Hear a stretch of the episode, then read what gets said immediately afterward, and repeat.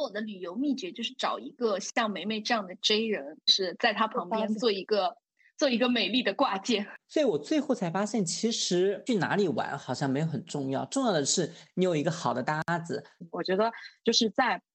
筛选机制还不错的时候，我是很喜欢跟陌生人一起玩的。你要我旅游再去跑步，你你杀了我吧，我不去。呀我还是更加喜欢旅居的状态，因为它是进入一种呃平凡的生活的状态。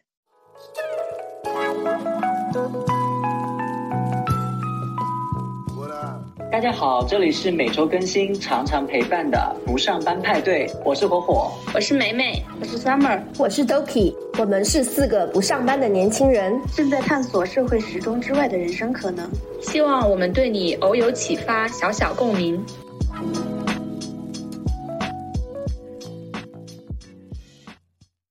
Hello，大家好，我是 Doki。呃，我们刚刚从是上一周的长假中到过正常生活中来过渡，所以这周呢，我们可能没有什么新鲜事，我们就不聊这些内容了。我们直接进入今天的主题。今天我们想聊一个大家应该有非常多话可以说的话题，就是旅游。那我们从一个最简单的开始说起，是大家各自分享一个你印象比较深刻的旅行目的地，或者说一次比较深刻的旅行呃经历吧。我感觉我去过的地方绝大多数是，比如说像西北啊、新疆或者东北那些的自然风光会给我比较大的震撼，因为我们都是在比较中部的地方嘛，所以非常急的一些地方会给我们比较大的一个震撼。但我觉得有一个地方是我特别推荐去玩的。因为其实你看，在冬天的话是没有太多可玩的东西的，在那个时候你就可以去长白山滑雪了。特别如果你是在上海，你是 base 在上海的话，去长白山滑雪有一个很便宜的套餐，大概就是五天四晚，包上机票，然后酒店的话就是那个档次可能是在四星级左右，包括滑雪，包括万达度假区，还有水乐园，呃，就是。温泉加在一起的话，人均好像就两千出头，就是非常飞你你的机票也包吗？机票往返机票包，还有接机，这也太便宜了。对，而且朋友们一上来就送干货了。对，一上来就是这种，好干啊！对，因为我其实是去过国内大概四五个滑雪场的，但是万达度假区你不得不说，人家这种搞地产的呀，你去了之后，他给你伺候的舒舒服服的。你就算不会滑雪，或者你甚至就想滑一天，完全可以。那边还有雾凇漂流，还有长白山天池，所有的服务只要你想做，直接去就是问人，直接车车接车送带你去玩儿。就你不管是想要拍照，想要看看雪，还是想滑滑雪，是全部都可以满足。包括那边的水乐园是我感觉是比较不错的体验。你看，我如果我们平常去乐园玩的话，人很多就很挤，但那边因为大家都是滑雪的，没有人要玩水乐园，我就很开心。我每次去那边都要去玩两天水乐园，就太刺激、太有意思了。所以冬天也有水乐园园玩吗？室内水水乐园特别暖和。哦，嗯，你还就你还还能在里面游泳。对我这个我是非常推荐的。我在知道有这个活动之后，我每年都去。我每年都可以解锁新的体验啊！不管是自然风光、滑雪，任何需求全部都可以满足，而且价格还很便宜。哎，对，那它是说它会有淡旺季吗？旺季的时候会涨价吗？哦，对，这个是更着重的要说了，你一定要挑好时候。这个时候呢，来来，由我这种有五年雪龄的人跟你分享一下什么是雪季的淡旺季。一般来说，呃，国内是最早开始的雪季是从新疆开始的，新疆国庆的时候就可以开始滑了。第二梯队呢，就是呃东北，东北的话是像长白山呀，还有就是吉林呀那边的话，差不多是在十一月中下旬可以滑。这个套餐呢，我个人比较建议使用的时间是，呃，来年的大概二月底三月初，因为这个时候就是它旺季转淡季的时候，就性价比最高的时候。嗯，这个时候呢，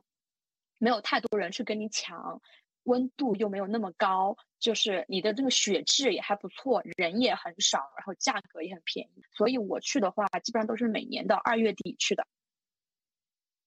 嗯，对我感觉是我跃跃欲试，想让你发一个，啊！对，想让你发一个写发一个链接给我。这这这周就开始写出来怎么完整的购买，还有哪些体验啊什么之类的都有。就是所有的水上项目的话，就是都有对应的体验。果然就是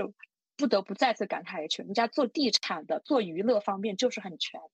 嗯，虽然我们从来没有收到过别人旅游团的邀请让我们做这个广告，但是我们真心实意的去他打了一波。所以后面如果有官方听到了，也可以打钱。你真的很有意识，火火，不愧是最近接了很多又来了。对对，好，那就让事业心的火火来，我们来听听看他有没有那种轻松休闲、不带任何商业气息的案例或者介绍。呃，我自己印象比较深刻的是我第一次去泰国，那个时候也是第一次走出国门。呃，印象比较深刻的点在于，我当时根据那个谷歌导航走到了一条巷子。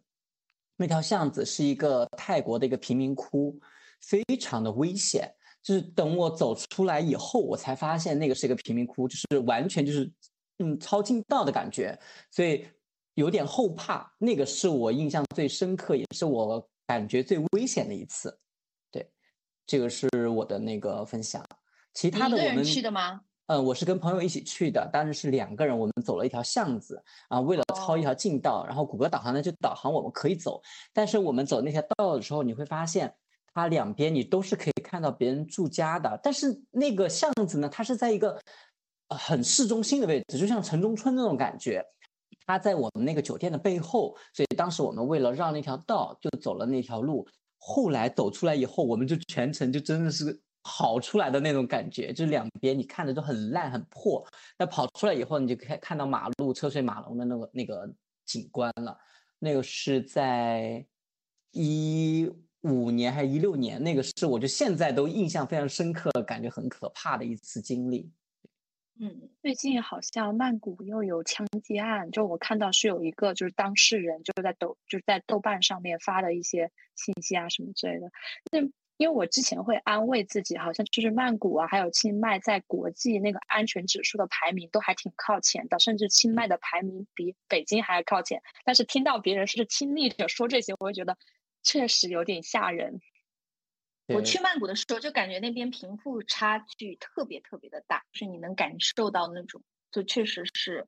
就贫民窟那种感觉，还是就就是跟那种大商场啊，然后。就是金碧辉煌的地方，差别很大的。嗯，那它的贫民窟就是是不是跟它的市中心挨得很近吗？还是说就有不同的分区？你只要不去那一块儿就行了。我当时去的时候，它就完全就跟那个市区是结合在一起。我住那个酒店不算很好吧，当时可能就是四星五星的样子，就在那个酒店的背后。你听听，你听听，你听听，你让我这种住如家快捷酒店的人怎么办？没有，他说不算很好吧，就两三百的样子，对吧？结果他说也就四五星的样子，你还想住什么？没有，在那个我的意思，在在曼谷的话，它酒店很便宜的，就是那个按照人民币人民币算回来是很划算的一个位置，你你跟国内还是没办法比的，那个价格性价比嘎嘎的厉害。嘎嘎香的，然后其实当时也没有什么危险，只是我走出来以后，我才发现，因为那是第一次出国嘛，然后你就会发现，在这个人生地不熟的地方，然后就你能感受到那种恐惧。那条巷子非常长，又没有灯，然后两边全都是那种居民，你居民楼又很窄一条路，我们就疯狂的跑出来的那种状态，会有一点后怕的。对，是有点后怕的。其实当时也很也很安全。呃，但是为什么这件事情让我记忆深刻呢？就可能我去了，后来也去了很多地方旅游什么的，我觉得都相对来说更安全。包括呃，第二次我又去了呃那个曼谷，但就就已经就没有那种感觉了。我会有选择性的去避开一些区域。嗯，，summer 呢？西藏算是我去过一个印象比较深刻的一个地方。嗯，因为。是之前就是一直还蛮想去的，然后大概是二零年，大概就是这个时候，二零年十月份的时候去的西藏，然后那个时候正好是淡季吧，就就嗯也不贵，反正，然后正好我朋友也在正在西藏那边，我就去找他玩，嗯，然后凌让我印象比较深刻的就是凌晨三点的时候在那个。珠峰山脚下，就一直没睡着，凌晨一直没睡着，到到了三点，是然后一群呃一群人，呃我们当时是呃去珠峰的时候是跟那个团，然后那个团的所有的人就出来呃那个去那个珠峰脚下看星星，看的满天的星空，就觉得还一直记忆蛮深刻的。不过拍是没拍的特别特别好啊，就感觉就是别人拍的都特别好，但是我们我们看是看的蛮震撼的，然后拍是没拍特别好，呃呃，然后当时我是反正也也也是有点高反的样子，嗯、但是我朋友他因为在那边已经待了好几个月了，他还还能在那个山脚下蹦蹦跳跳的，我也是觉得他蛮厉害的。嗯，然后这是一个印象比较深刻的一个经历，然后我觉得，嗯，有生之年能去一次珠峰山脚下，还是挺难忘的一次经历。我以为你有生之年想爬珠峰呢，没那个只能看上去应该是我们四个人中体育最好的。对，你看他现在穿的就很运动装，感觉随时要出去跑步的样子。没办法，但是你去了那边还照样得高反，因为我是身体是飞过，去的。就可能身体好才会，因为身体好的人就是肺活量比较大，所以他需要的氧更多嘛。像我们这种身体不好，本来平常都不怎么动，不需要那么多氧的人，可能活得还可以。嗯刚刚 Summer 不是聊到星空吗？我我想讲的一个目的地是我二零二零年初的时候，我去了一趟俄罗斯。是，就可能这辈子我也不会再去俄罗斯，可能也去不了啊。是我除了去了莫斯科和圣彼得堡之外，我还去了那个呃，是俄罗斯离呃北极圈最近的地方，叫摩尔曼斯克，就是啊呃，中年不动港就是那个地理书上面说的。对，它可以哦，中年不动港应该是海参崴吧？啊，对对对，那个那个摩尔曼斯克是在北冰洋旁边的，就是它已经在北极圈里面了，大概也是我这辈子能去过的，我觉得是纬度最高的地方了，应该应该不会再再往里面走了。然后我作为一个，我也不能叫南方人，但我作为一个中国中部人，哎我在中国都没有去过超过北京的北方，我没有去过东北的。啊，所以，然后到了那边以后，就是那边就是零下三十几度，我觉得巨冷无比。嗯，然后我我们报了一个团，那团还是带我们去看极光，你知道吗？啊，看极光是怎么个看法呢？是他会晚上大概凌晨两三点钟把你叫起来，然后拉着一辆车，然后带你出去。那他们就所谓的叫做追光之旅，大家会互通信息，告诉你说，哎，这个这个地方可能会有极光看，那个地方可能有极光看。它是旅行团嘛，他会连着两天晚上，每天晚上两点钟把你拉起来去追，但是不一定能追得到。但是你都花了钱了吧，你就肯定会去追。而且大家对呃看极光这个事情总是有一些执嗯念吧，就是对有一些执念，然后就像傻子一样的是，到各个地方凌晨两三点钟那种零下三十几度的地方，到一片那个星空下，然后把那个车一拉，让你下去，对着那个天就看。后来呢，我们应该是看到了极光，但是你们知道摩尔曼斯克的那个极光，就是需要用手机的那个延时摄影，手机其实不啊行，应该用高精度的那个相机的延时摄影。然后呢，你就把那个放在那边慢慢慢慢拍，然后那个画面上是能看到绿光的，就真的还挺绿的。但是你肉眼就看到灰蒙蒙的一片，然后你为了这个东西吃尽了苦头。所以这个故事告诉大家是什么？就是也没必要。我感觉 你跟的比较像摄影团，因为我也会，如果去一些比较北或者比较南的地方，我会跟那种摄影嗯团，他就是会区分摄影团，就是那种就不管天气就是什么怎么样，我们的目的就是拍到最好看的照片，就是什么艰苦什么的拍到，他们就去哪儿。就你这嗯种，我这也不是摄影团，因为我感觉挺摄影团的啊。大家连相机都没带，最后就 大家就是手机随便拍拍的，然后后来是居然是华为能拍得出来，然后苹果还拍不出来。哎，我当时也是拍星空的时候，只有华为能拍出来。对，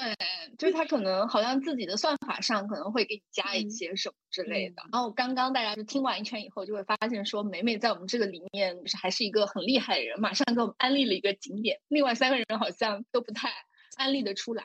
就是大家在大理的时候呢，他就是一个特别会做旅游攻略的人。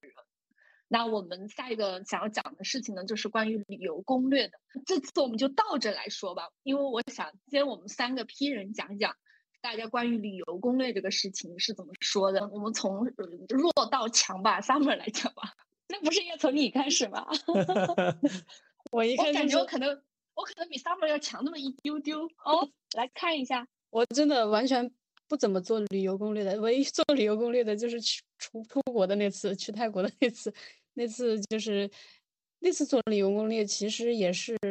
我另外一个同伴他做的比较多一点，他就是找一下，呃，我们要要办一些签证或者怎么怎么办这个流程之类的，呃，然后我们其实他也是一个相对比较批人的状态吧，就是然后我们。就其实就主要定了一下行程和酒店，然后其然后就直接出国就去了。然后平时的话，我去其他的景点的话，或者去其他的城市旅游的话，我也是，我只关注那个比较关键的一些交通和住宿，对，交通和住宿。那你去就是西藏，你不做攻略吗？因为毕竟这个地方听说条件会有点艰苦，还有高反啊这一系列的东西。他有朋友在那儿，他就 赖着他那朋友，所以也不做攻略的。批人的归宿，我去西藏也没有做攻略，我也是就是直接买好机票，然后订好酒店。我我我我也只是订哦，因为我可以住他那儿，呃，所以我嗯就是也没怎么订住宿什么之类的。就很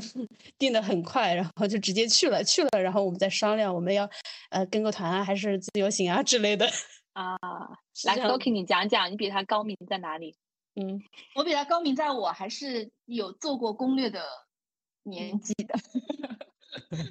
就是我刚出去旅游的时候，也会就是假装做一下攻略啊什么之类的。然后就我会看很多别人的游记，就我虽然是一个不做攻略的人，但是我爱看旅游攻略，算不算比他高级一点？算，你至少看。然后我的旅游秘诀就是找一个像梅梅这样的 J 人，是在他旁边做一个做一个美丽的挂件，就是要美丽哦。对，就是你，然后，然后你不仅要美丽，你还要听话，就是不管人家带你去哪儿，你都开开心的去，对全程的配合这个接人，然后你就可以，嗯，过得很开心。这个接人也会，嗯，就是接人也很开心的，对吧？就会服务的挺好的。我现在发现，就是我以后就是如果找旅游搭子的话，我要先问人家是不是 P 人，然后再问他是不是个美丽的是挂件。我觉得如果符合这两条的话，就走吧，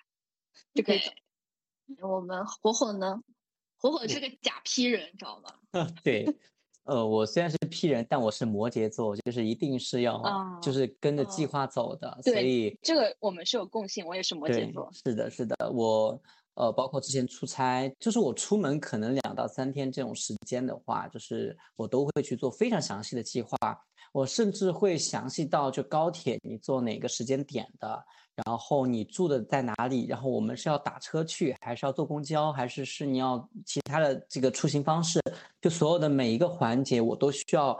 非常详细的要。可能我我每次做攻略，可能要做个两三天吧，就提前两三天就得把所有东西都都要列好，而且要列在纸上，并且呢，呃，整个行程也会完全的 follow 这个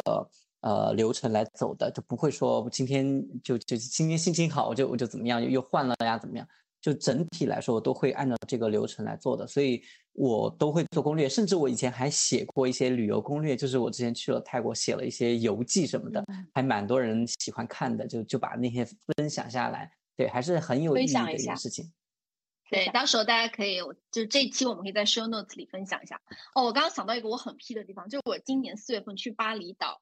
待了半个月嘛，然后我是一个人去，然后中间找了很多旅游搭子。但是我这个旅游搭子是一段一段找的，所以我在比如说前面三天的，我只我去的时候只订了前三天的酒店，后面的酒店都是到了那儿才订的，就缓缓的订的，就这个应该还，我感觉这个，嗯，这个可能我觉得刚因为刚刚听火火这个，我就感觉他可能接受不了这个，对他可能会焦虑，然后会说，嗯，怎么可以不订好？对，我会有的，就尤其是因为像我，因为我以前出门可能都是那个旺季嘛，所以你可能没有说你可以有很多的变化，或者让你来做选择怎么样的，嗯，所以我都会提前把这些东西全部都会做好，哪怕我不定，但是我至少都会说把这个酒店的大概的位置呀什么的，或者 Plan B 啊，如果说这个酒店没位置了，我得再找到旁边的一个酒店什么样的，我都会做非常详尽的一个计划。对我，我觉得这个很大部分原因就是因为，就作为打工人的话，你一年到头假期也就那么可能个十几天吧，加上年假，通通放在一起，就你有一个能够放松的机会，真的很不想去浪费掉它，才可能不得不要去做一些旅行攻略。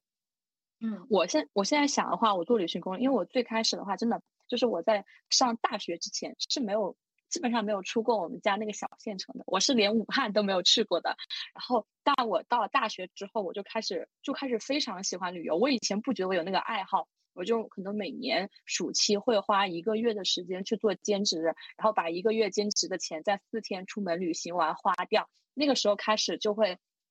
很喜欢去做攻略。我现在可能。如果说按照现在的情况的话，我做攻略有几个经验，就是，就首先我可能会在小红书上面去先搜我那个目的地，然后加旅行攻略这几个字，然后随机去点赞，可能三到五个我觉得还不错的笔记。这样之后呢，就是在我在小红书首页刷新的时候，它第一篇一定会出现，呃，是那个地方的旅游攻略。只要我持续的朋友们教程来了，你可以笔记记起来了。对，我也想说这个教程太详细了。是，就有这个之后是，只要我首页刷到了，并且点赞了的话，这样我的首页慢慢的可能就会被。旅游攻略相对的内容可能就是呃占据就是一半的版面吧。这样做最大的好处是什么呢？因为就是小红书上面的照片太多了，就骗子的骗。然后那些就是人为的旅游攻略也太多了。但小红书的推荐算法做的还不错，在首页上你还是能找到很多是素人出去玩那种。如果这种方法的话，其实它可以让你看到一些比较真实的旅游攻略。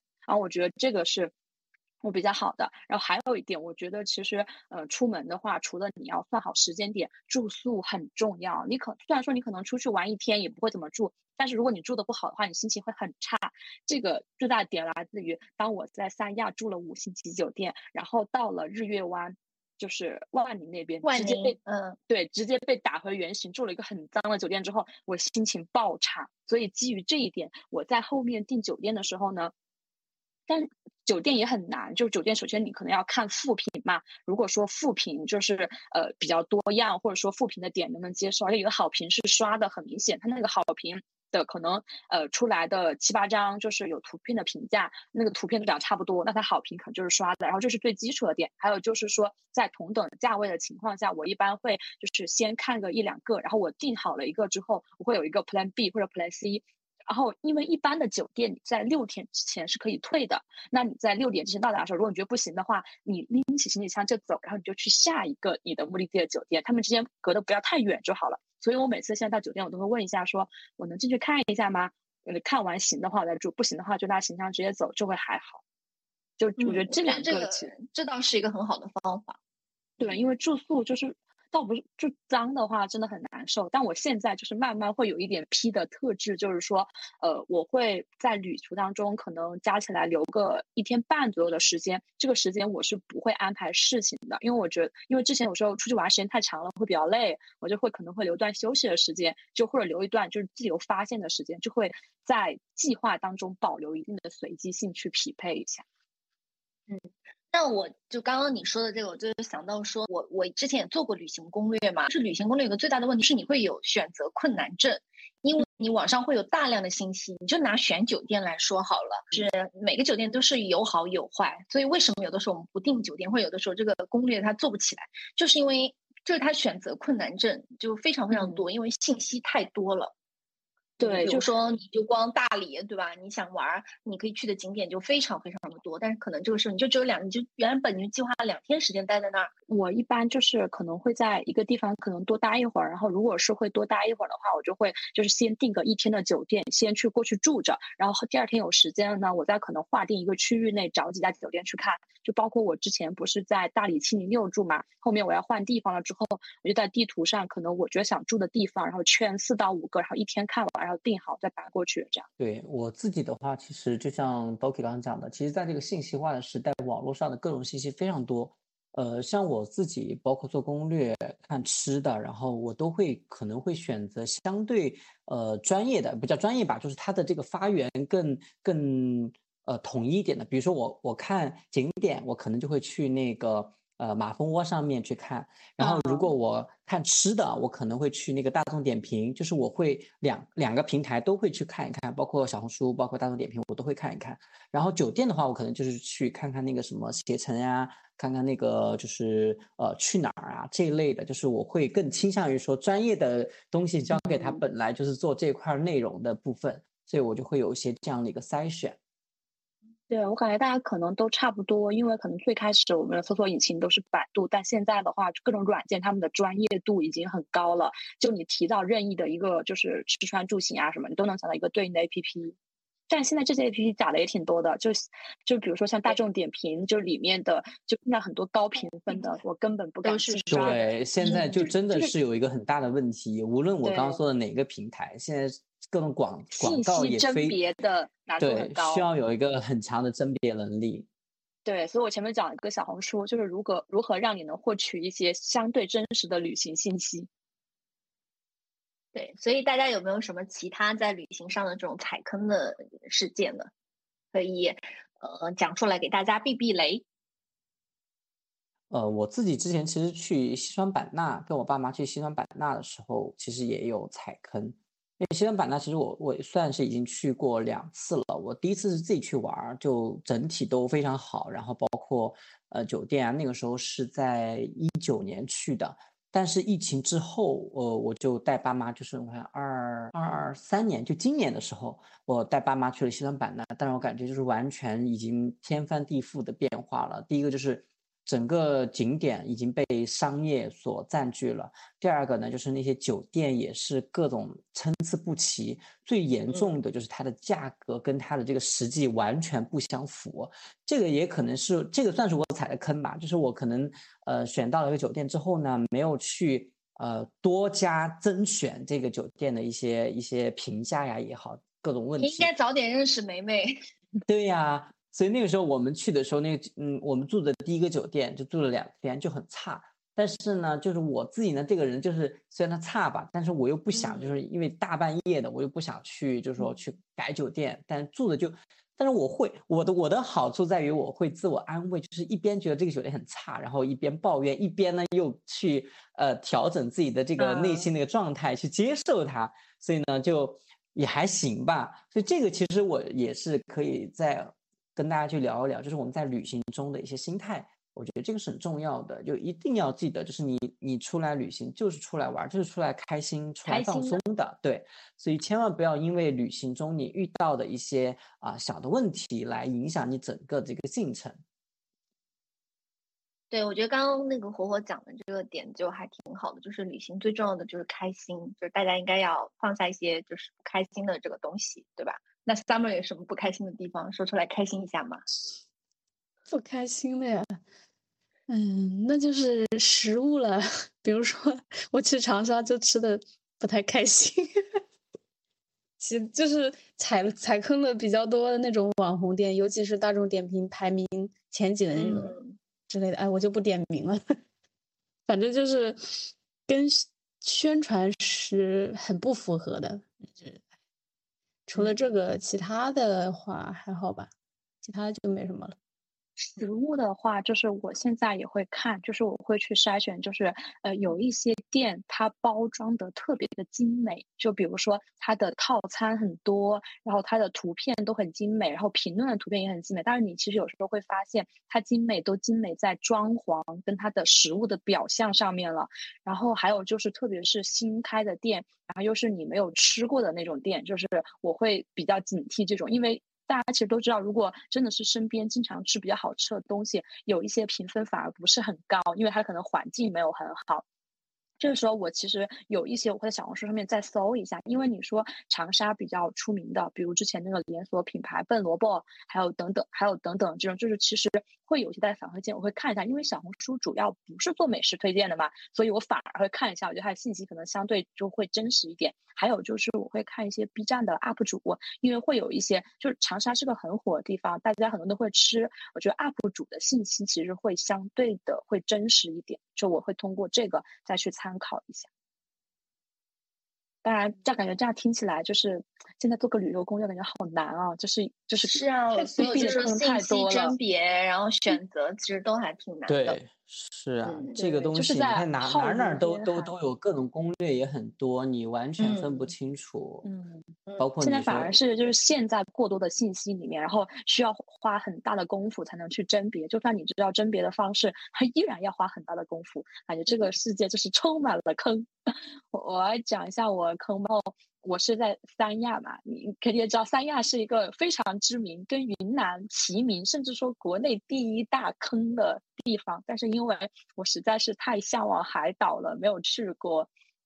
但我这个坑其实反而不来自于就是当地的一些东西，因为其实你看它主要坑在哪里，主要说什么天价海鲜啊什么之类的，然后就说好像不知道能不能说就是避开东北人啊 什么之类的，就这些已知的东西是比较好规避的，不好规避的是我当时随机的，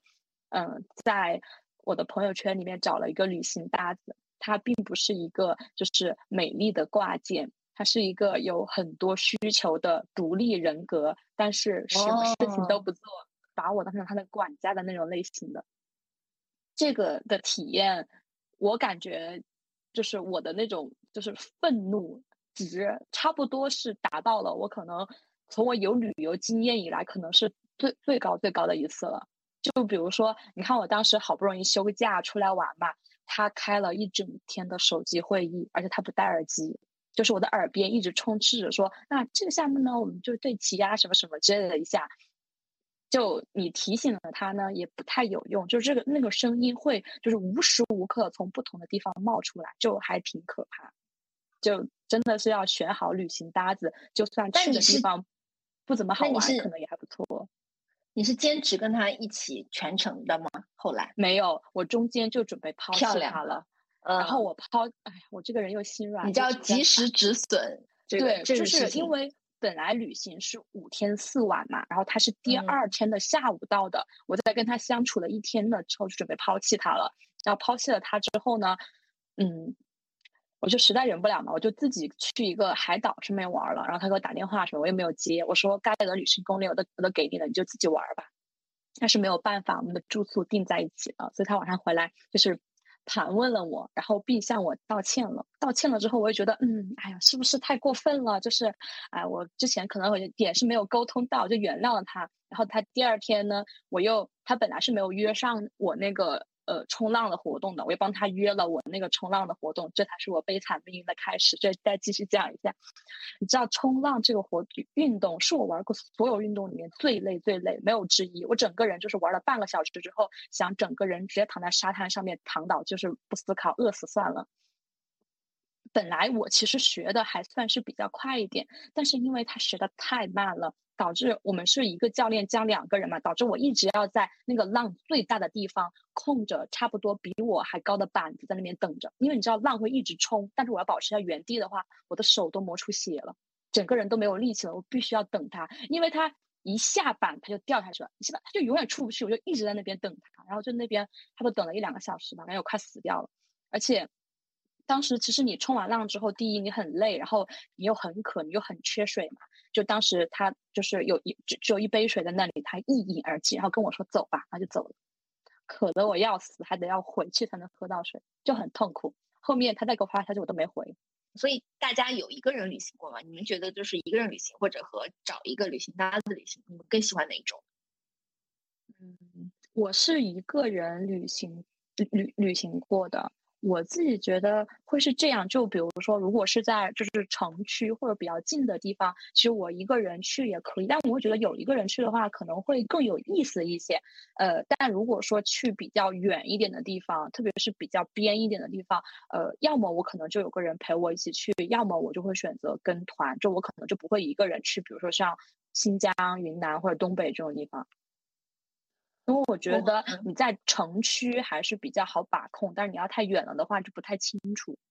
嗯，我自己倒是有过一个人旅游的经验，但是真的很难受，就是你走哪里都不想去，你明白吗？就是你没有那个动力，哪怕因为那次是我在那个西双版纳那边出差，然后正好是遇到了一个节日，啊，应该是劳动节吧。然后我就正好在那边一个人玩，但玩了两天之后，我忍不下去了，就太无聊了。其实我一个人就很难玩，然后吃的东西你也很难去体体验到那些好吃的东西。后来我就跟了一个团，然后玩了两天，相对还好一点。就我可能没有办法，就是现在你让我再一个人出去玩，我可能没有办法接受一个人出去玩。我不喜欢一个人出去，一定要有一至少一个人吧，就跟你一起去讲话呀。所以我最后才发现，其实去哪里玩好像没有很重要，重要的是你有一个好的搭子，他在哪里都跟你比较合拍。所以无论你去哪里玩，我觉得都都很 OK 的。嗯，你看，这就是我们 I 人和 E 人的区别了。让我们 I 人给你讲一讲一个人玩有多开心。我是开始和结束的时候都是我一个人，但是中间我可能会，比如说我在那个城市会找那个城市的朋友一起玩，或者是怎么样的，或者是那个城市要是没有朋友呢？要是没有朋友，那那我就一个人玩吧。但但是我我其实没有朋友的就是大理呀，我就去大理了嘛，然后就。然后就对啊，朋友们，我们四个去大理的时候也一个人都不认识，后来不是也是交到很多好朋友吗？但是我去大理的时候，我就抱着就一定要有这么多人一起玩的那种心态才去的呀。如果让我一个人去，我肯定是不会去的，你知道吗？嗯，也是。你在大理就预期就在这个地方可能会产生链接的那种。嗯，我是还是持比较开放的态度吧，就是能遇到一起的，那当然是更好的。那不能遇到一起的。那我我就找一个地方，就是很舒服的过一个暑假也是不错的，这样算。嗯，我感觉张文还挺挺挺安的，就是他很会独处，他很会跟自己相处。是，嗯，那这个讲起来，那我其实我还蛮喜欢一个人旅行的，虽然我一个人旅行的次数也不是很多，因为我有固定的，我有一个好朋友是我的固定的旅旅游搭子。嗯，我有一年是就刚刚梅梅不是说到三亚嘛，就我有一年也是跟火火一样，我是出差，然后在海口结束了以后，就正好后面就我想给自己放一个假，然后我就一个人去了万宁和三亚，待了大概四五天的样子。然后是那个四五天里面，就我在那里是不认识任何一个人，我就自己走走停停，吃吃东西，然后逛逛海边什么之类的。那一次我就真的觉得非常非常的开心，就是那种开心是很平静的开心，就是没有人打扰，然后你不需要跟任何人社交，做一些虚伪的事情，然后是你甚至可以进行一些独立的思考啊，然后你你都不用说什么看看书啊什么之类的，你就发发呆。我觉得就是一天都会过得非常好，但是唯一的这个嗯不方便的地方就是你一个人吃饭，你只能吃那种单人份的东西。我在海南，我就记得有那个什么叫什么。料糟火锅或者叫糟卤火锅之类的东西，是不是？就是就是那个糟粕还是那个醋火锅？火锅对之类的，哇，超难吃哦！那太好了，因为我那时候就在沿街看到很多这个火锅店，然后我就很想进去吃一次，但是一个人就吃的太多了，所以就一直没有吃到这个。所以大家有没有什么旅行上的偏好呢？可能刚刚说的这种，就是一个人旅行，还是喜欢找小伙伴一起走，它是一种。还有没有什么其他的旅行偏好呢？嗯，我好像会比较偏爱就是自然风光和体验类的，就是像是风景，就比如说我说的海岛、雪山，就是高原这种，我会比较感兴趣。嗯，但不爱购物是吧？呃，对我我不爱购物，然后我不是特别喜欢就是人文类的，就是我可以去博物馆跟美术馆，但是在一趟旅行当中呢，它最好只有一天，就是我接受这个艺术的洗礼一天就够了。然后刚刚你说的，其实我也会有感受，就是我感觉我上次是真的又哀又一，就是呃，我之前就比如我一个人去海岛嘛，好像我也忘了去那边的三亚那边的，就是哪哪一个岛哦，分分界洲岛。那个岛上的时候，我就会觉得，在我一个人就是玩的时候，就是会有一就确实会很平静，而且就是，呃，虽然说你可能也会有比较好旅行搭子嘛，但你没有办法面对另外一个人跟你面对自己一样，就是那么就是自如，而且你在你一个人的时候，你的感触、你的整个感官都是特别敏锐的，你能观察到路边的人。就是在聊天，有什么昆虫什么之类的，你真的获得了一种非常舒适的一种宁静。但如果你是跟人一起出去玩的话，其实你更多的是跟熟悉的人一起去感受新的事物，去分享、去表达、去听、倾听，就是这个主体确实是不一样。只能说你一个人的时候，对于景致和周围的感受是更敏锐、更丰富的。对我，我之前是，其实我旅游的话，我倒是会找人一起去，会比较多一些。但是平时像我之前在杭州工作的时候，我就经常一个人去骑车去西湖，然后去沿着西湖走一圈，大概是十公里左右的样子，我就走一圈，就就每每逢周末，基本上只要天气好，我都会去，就真的很舒服。呃，就是你走在路上。呃，我我有时候会听听书什么之类，一边听书一边走，一一圈下来，其实 有时候就就能听一听完，甚至听完半本书或者之类的了，就很舒服。然后，嗯，很就是内心就是非常的平静的那种。对，然后对，看着路人走来走去，然后呃，对。你们刚刚说的这段，可能火火很难感受，为什么呢？因为他大部分这种平静的时刻，在家里面跟小爱同学。就是做完了，对，他们要去户外感受。因为我自己平时就是过着你们说的这种状态，所以呢，我出去玩的时候就一定要有人去聊天。呃，我自己也其实也偏向于自然风光这一挂的。其实我也不喜欢什么博物馆 什么之类的这些东西，我觉得对我来说太浪费了，我没有那个艺术的气息。所以呢，但是我每次去到一些好看的风景，我就特别希望我身边有个人，我能跟他分享，你明白吗？就是虽然说我们有很多人就跟团去一起玩，但这些人都不认识，我不愿意跟他们交流。那我就就内心就有一种冲动，啊，要是我喜欢的人也能跟我在一起去看这个风景，该有多好！我内心就会有这样的一个冲动。就我是一个呃很喜欢分析，就不愿意说把这些东西就留在自己这边，就愿意跟跟大家去表达一下这种感情。嗯。但也说到跟团的话，其实现在有一些就是旅游团是专门针对就是可能是青年的那种，所以一起旅游的话跟你年纪差不多那种分享体验很好。因为我去呃东北还有新疆还有些地方，就是还有西北，就跟的都是这种团。我每次都是跟七八个陌生人就是一起玩，然后一到那种就是不认识的陌生人，就是相似年龄，我会自动开启我的伊人模式，就是跟所有人都聊天沟通，就非常开心。我觉得。就是在筛选机制还不错的时候，我是很喜欢跟陌生人一起玩的。可能是熟人太难约了，但凡好约，我也不用跟那么多陌生人一起出去玩。大家觉得是旅行的这个时间上，你们会觉得说时间多长是你们的这个极限呢？十一天，好长，好精准啊！因为我就是今年一月份去新疆去看冰雪嘛，十一天之后，我觉得是极限了。我真的要回去了，我受不了了。就我跟你的感受差不多，我在那边比较冷的时候是负三十六度，太冷了。就是我已经穿了五件衣服，把所有的穿上衣服全套上去了，没穿的就是套不上去的。就是我受不了了，我要回去了。但是我我蛮奇怪的，就是我我嗯我自己现在可能对于旅游这个事情的话，我现在就是不看风景，不逛街，不逛景点，可能就是换了一个地方去睡觉，去放松一下。然后，所以我觉得对我来讲，这个时间可以蛮长的。就像我去，你真的是宅男哎！你别浪费那个，但你别浪费说地理资源出去了。我觉得你说的是旅居，对你这是旅游。旅游是一定要游哪儿，你这个就是旅居。旅居的话，我觉得目前哈，我在把旅 去掉，它就是居居。没有，对，我是这样去理理解的，就是我会把它理解成旅游和度假。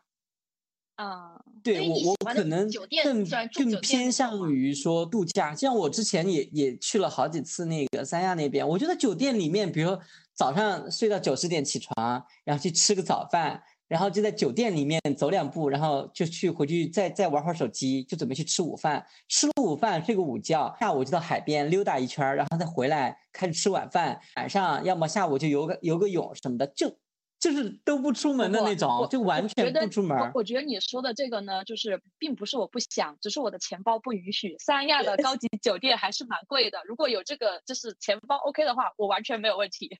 住多久都行。那我不行哎，我之前在那个巴厘岛的时候，然后觉得说我想要奖励自己，就在巴厘岛住了一个叫什么阿那亚酒店，就很有名，然后五星级的，它是一个整个度假区。然后我呢是住那个度假区里面最便宜的酒店，但是可能也要两千，大概一千多一个晚上。后，然后在那边住了两天，我就就是就刚刚火火说的那个行程，我就原封不动照搬了一下。它还有那边什么世界最美海滩，还是最美酒吧之类的。但是我不行，我觉得超无聊。就是我觉得说，如果我要这样子，为什么不待在家里？就是我没有办法接受这种。就是我的旅行就是那种一定要出去溜达溜达，不管是逛景点也好，去博物馆也好看自然风光也好，甚至逛街购物，我也我还蛮喜欢的，就是都可以。但是不能让我待在酒店里面躺着，我真的觉得会觉得很无聊。我也，那我觉得是是穷人命吧，有可能是这样。但我当时我就想，你很有钱。我躺在那个酒店里面，我就想说，啊，我这辈子当不了总裁。就总裁会躺在这种酒店里。对，我会觉得就是五星级酒店，就是它会给你一种就是你平常不会有的，常常一些服务和它的设施本身就是会很有特色。就是这些的话，就会让人觉得非常非常的放松。因为我记得。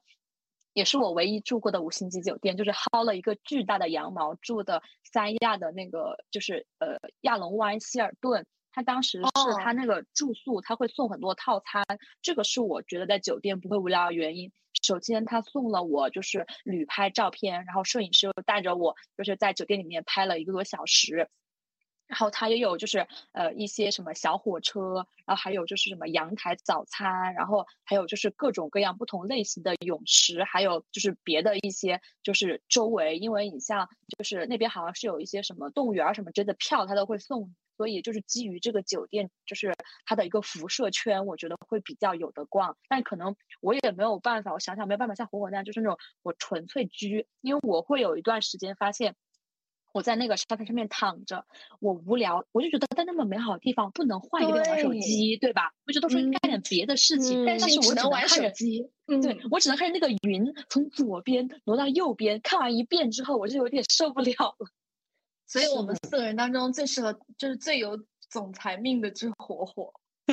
对，没有，因为因为我觉得出去玩就会很累，就像你们说，比如说我。可能去哪里逛逛街呀，看看景点啊，我会觉得很累。就最多可能，比如说我们呃一起出去玩的话，我们下午最多就就是离酒店远一点，出去找个吃的，吃完就立马得回来。我不会再去就再去逛啊什么的，我会觉得非常累。那我要提一下我第一次去长沙那个那个高强度的那个旅游经历，各种冰式旅游是吧？就正好是一个周末，然后。我就跟我另外一个朋友，也是一个比较喜欢运动的朋友，然后他体力也是比较好的那种，然后 跟他两天走了好多好多。呃，第一天的时候，我们早上早上去了那个橘子洲头跑步，知道吧？绕绕一圈大概五公里左右的样子。然后，然后就是去吃饭，吃饭吃完饭之后，然后下午到了下午的时候，我们又去那个。呃，晚晚上的时候，我们又去那个橘子洲头跑，也不是跑步，就散步，散了一遍，也大概十公里左右的样子。然后第二天早上早起，十公里？对啊，一天一天肯定不止十公里吧，就加上早上的跑步和晚上的走路。你去那儿拉练的吧？没有。然后特种关键的是第二天，好想看你跟火火一起旅游，看看谁到底谁赢，到底谁先崩溃？跑步。你你要让我旅游再去跑步，你你杀了我吧，我不去。然后第二天的时候，我们还早上早上起来，然后去了那个岳麓山，去爬山，爬了一遍，然后走回来，就是就是两天过的就是非常的，就是我感觉，哦，这是我就是强度最大的一次 旅游。你这个确实还蛮猛的，对，至少我旅游的时候绝对不会去跑步。就是 是这个，因为很难遇到，就是大家都想去，就是说去户外运动这种这种搭子，知道吧？好不容易遇到一次，我要抓紧机会。我我是要分阶段的，因为就像我之前不是说去去去去重庆什么的，我我第一次去重庆的时候也是，就像这种特种兵似的，就一定要去所有景点。那会的，对，所以我我是一定就是第一，比如说我第一次去。去去泰国，或者第一次去大理，我都是第一次去的时候就一定把这些景点全都全部跑一遍。嗯那个是都是在很多哦年前了，现在很多地方我都是第二次去了，所以我现在就会嗯、更简单一点，就不会说那么辛苦。对，这个我觉得是分阶段的。你说第一次去到一个陌生的一个城市，我可能还是想去看一看，嗯就是体验过了就好了。对我，我觉得第一次去往往就是先去这个就是城市最经典的地方去看一看，因为也不会没有第二次嘛，第二次就慢慢探索就可以了。其实关于长沙，我也有一个比较特种就是兵的攻略可以分享一下，如果你们就是。有这个需求的话，一需求的话，因为其实长沙是一个比较中部的城市，意味着当你在中国的东部，就是或者西部的时候，你想要去飞一个比较长的航线，往往你是要去中转长沙的。那长沙是提供中转连程的服务，也就是说，就是你在那边中转了，他会给你提供免费的住宿，还有免费的就是行李寄存等等，就是一系列非常详细的。那这样的话，其实你是可以选择在长沙。呃，玩一天的。我那一天是大概呃早上七点多落地的长沙，然后第二天七点多的飞机，差不多刚好是二十四小时。早上到了之后呢，我就是吃完飞机餐。就坐车去那个金色印象按摩了，因为它是这样，就是你吃完早饭按完摩，他会给你准备煲仔饭，还有汤啊什么吃的，味道还挺不错，比较有长沙特色的那种。然后吃完呢，下午我就去美术馆去看就是毕业生展，看完我就去那个岳麓书院去看那个就书院的情况了，然后那边还有个小博物馆也去看了一下。中午和晚上我就选择了就我认识的那个 UP 主给我推荐的食物去吃，吃完然后再回去的。就如果说有中转的，但是不要去厦门中转，厦门没有这个服务。嗯，但是长沙和厦门其实都是蛮典型的，是我感觉好像是蛮频繁的中转站，因为我我确实也都在长沙和厦门中转过。对，就如果是厦门中转的话，那边有一个什么十里长堤，就是好像跟呃集美学村隔得很近，可能会晚上的话可以去那边看一下，就是演唱会啊或者音乐节什么的，那边会比较热闹。那我们刚刚其实有讲到说是是这个旅行时长的问题嘛，嗯、其实因为我觉得除了旅游之外，还有一个是生活方式叫做旅居，呃，感觉这里可能梅梅和 Summer 都是有一些旅居的经验的，是可以来讲一讲看，大家觉得是旅游和旅居有什么不同的区别吗？嗯，旅游的话是时间比较短嘛，一个是时间比较短，其其次就是一般都是在工作的间隙才会去旅游，所以嗯就很难去接触到就是本地的一些呃有沉淀的一些东西吧。然后如果是旅居的话，它相当于是一种生活，一种生活方式这样子的，就是你。呃，可能会在那边待上一个月以上，一个月或者是三个月、三三四个月之类的。像我在大理的话，就待了三四个月，这也算是一种旅居。然后就是它其实每个月给你的感受和层次都是不一样的，就不像旅游。其实第哦，我我去年也去大理旅游过，就是旅游的时候也是因为只有一个星期就云南游嘛，然后就比较匆匆忙忙的在。那就是去逛一下景点，然后没了。然后旅旅居的话，我就是在那边住了几个月，就是每个月的就是感受都不一样。呃，觉得还是旅居的好吧。对我个人而言，我还是更加喜欢旅居的状态，因为它是进入一种呃平凡的生活的状态。然后这种状态是我喜欢的，然后也是我嗯，就是也是我更加就是旅游以来啊，就觉得呃。以前的那些旅游可能不太是我追求的状态，反而现在这种旅居状态才是我一直想要追求的状态。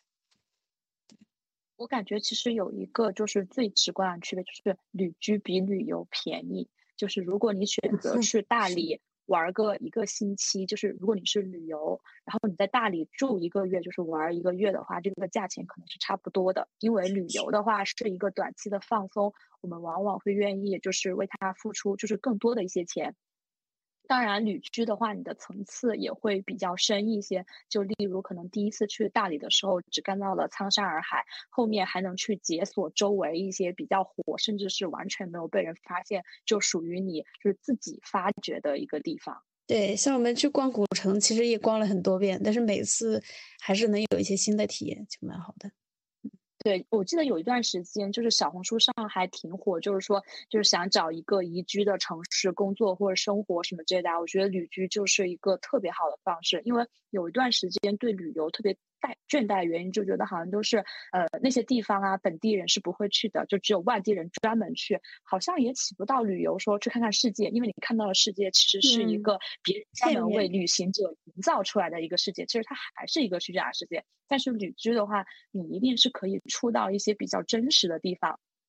之前我有一个印象比较深刻，好像是罗翔说的话，他说其实旅行或者像这种类型，其实是走出你心理上面。地理的偏见，就例如，嗯，就比如我还没有去过新疆的时候，因为它产生的一些历史的情况，我真觉得那个地方还挺危险的，我还特别特别紧张。但是我实际在那边待了十几天之后，我觉得还挺安全的，就没有什么问题，没有什么会让人觉得紧张，就是害怕的地方。就是它本质上是走出来了你那种地理上的一些偏见，就是到一个比较真实的生活状态。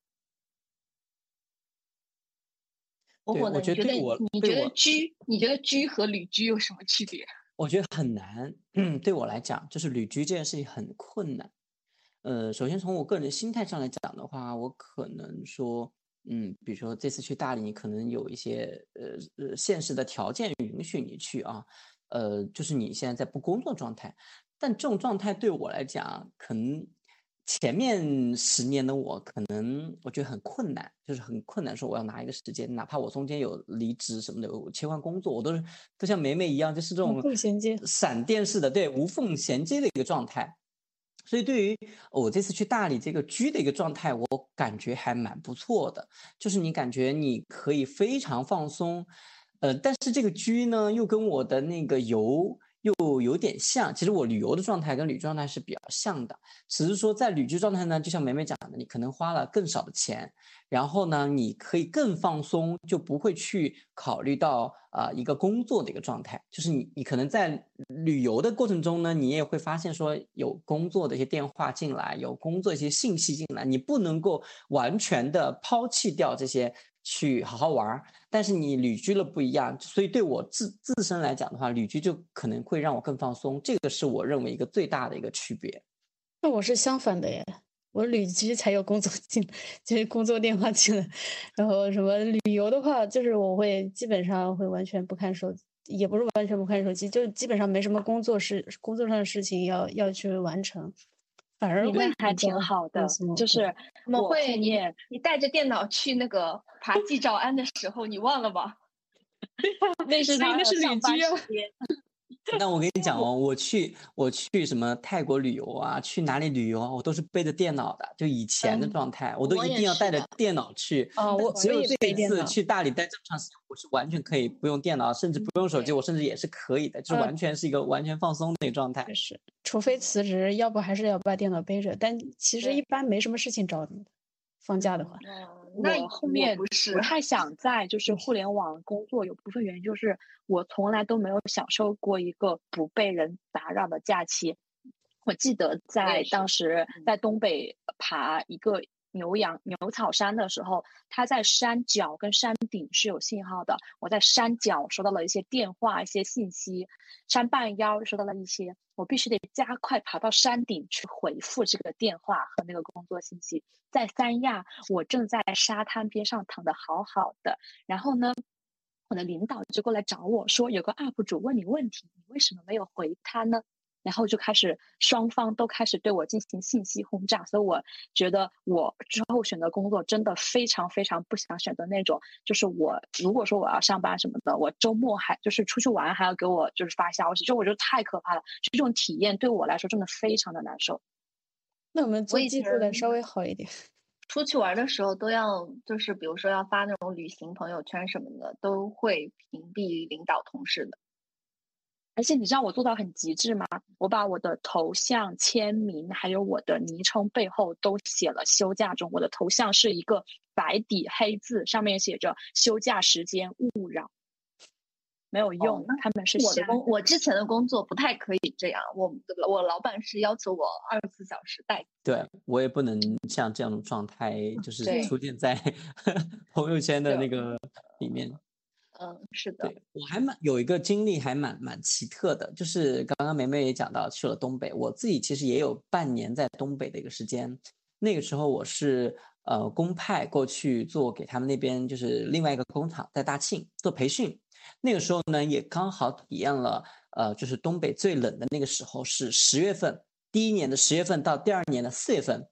嗯，我回来了正好一个冬天，对，嗯正好是一个冬天，正好也是他们开暖气的那个时间和结束的那个时间。我在那边待了大半年，但是我哪儿都没有去，就是可能真的就是在别人的这个呃要求下，让我跟他们一起去玩儿。去了一趟哈尔滨，看了一下那个大教堂，然后大去教堂，对，然后去了一趟北京，那个时候是第一次去北京，就完了。就是这么半年里面，我就耍了这两个地方，我没有去滑雪，没有去长白山，没有去，就是我的那些就是同事们，他们可能就每一周都会安排去各种地方，甚至还有去什么青岛呀，什么乱七八糟的地方玩儿。难得来一趟吧。对他们就觉得难得来一趟就一定要玩儿，但是我去了之后呢，我就真的哪里都不想去，我也不知道为什么，就是工作忙不忙？那节奏工作忙不忙？工作不忙，工作非常的轻松，工作非常轻松。哦但是我也不知道是为什么会有这样的一个状态。但是呢，当我要真正的离开的那一天，我才认认真真的去看了一下这个城市。就是当我离开那天，我才打了车，然后去机场那一路上，才去感受了这个城市的一些风光，或者说感受到这个城市和其他的城市不一样的地方。那个时候我心里就在想，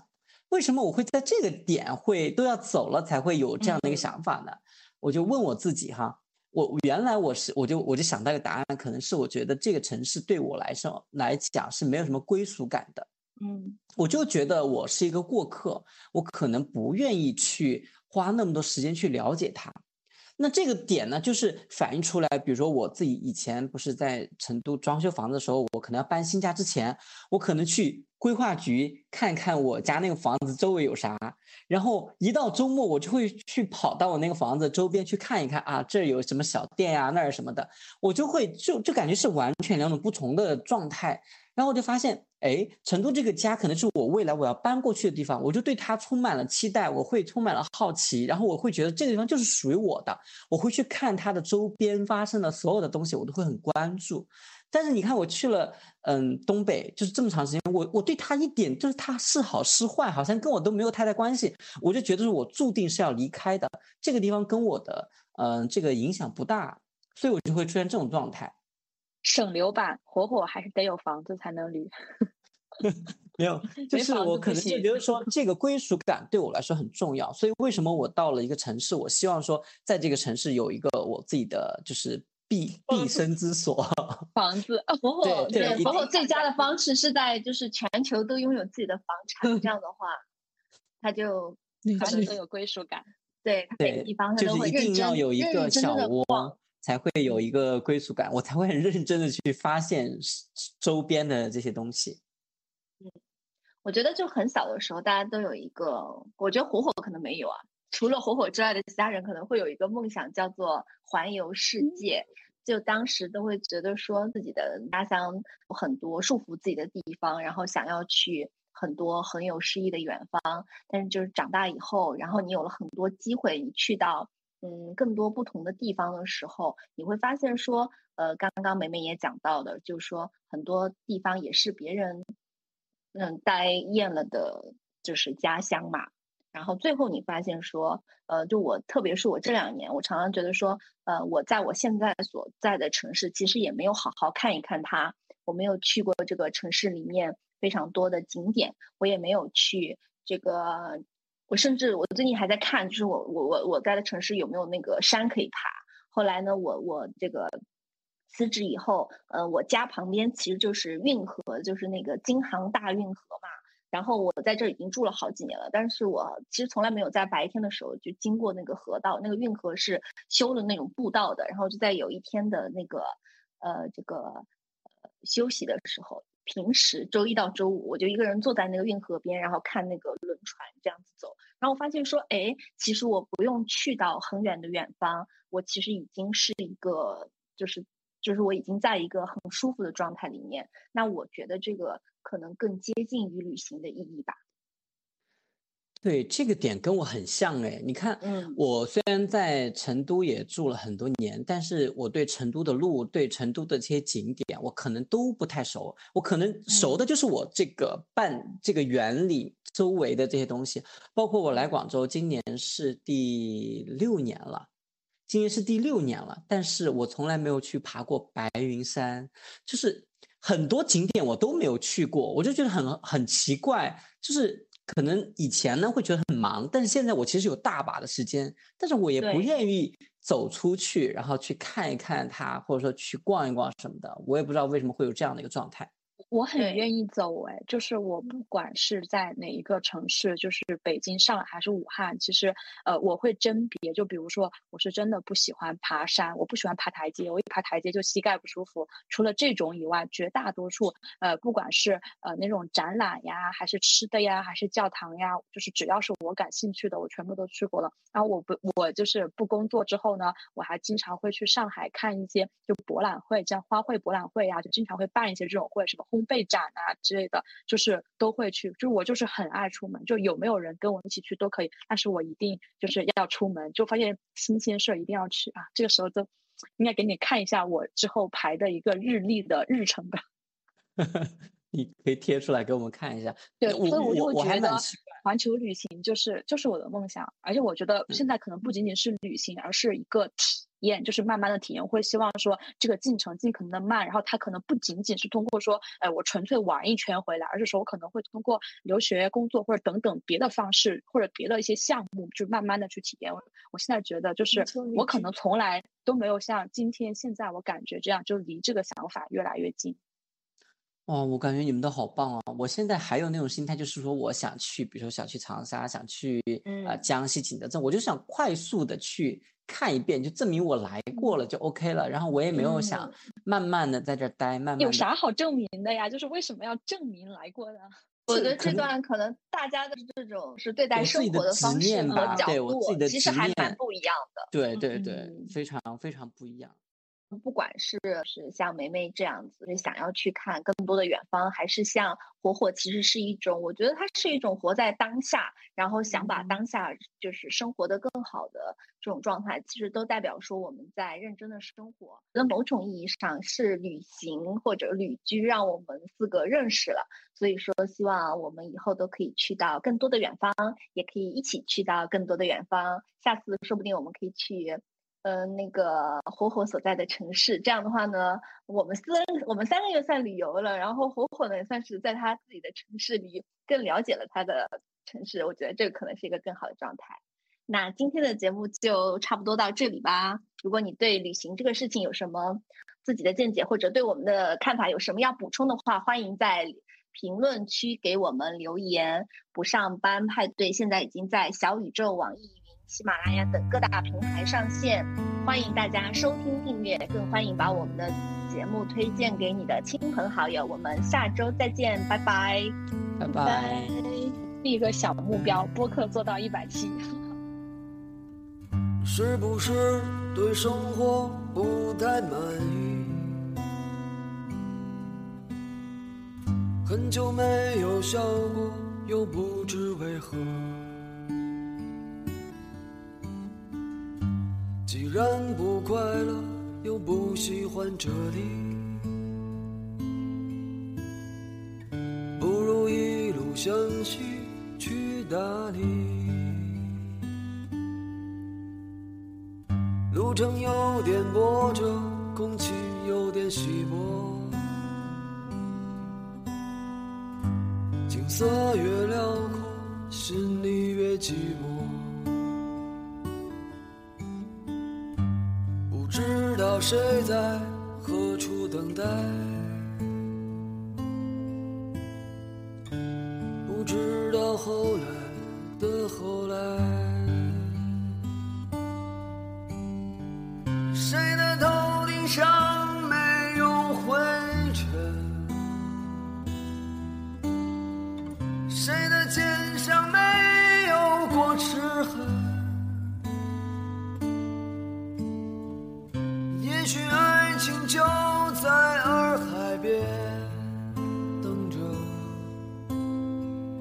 也许故事正在发生着。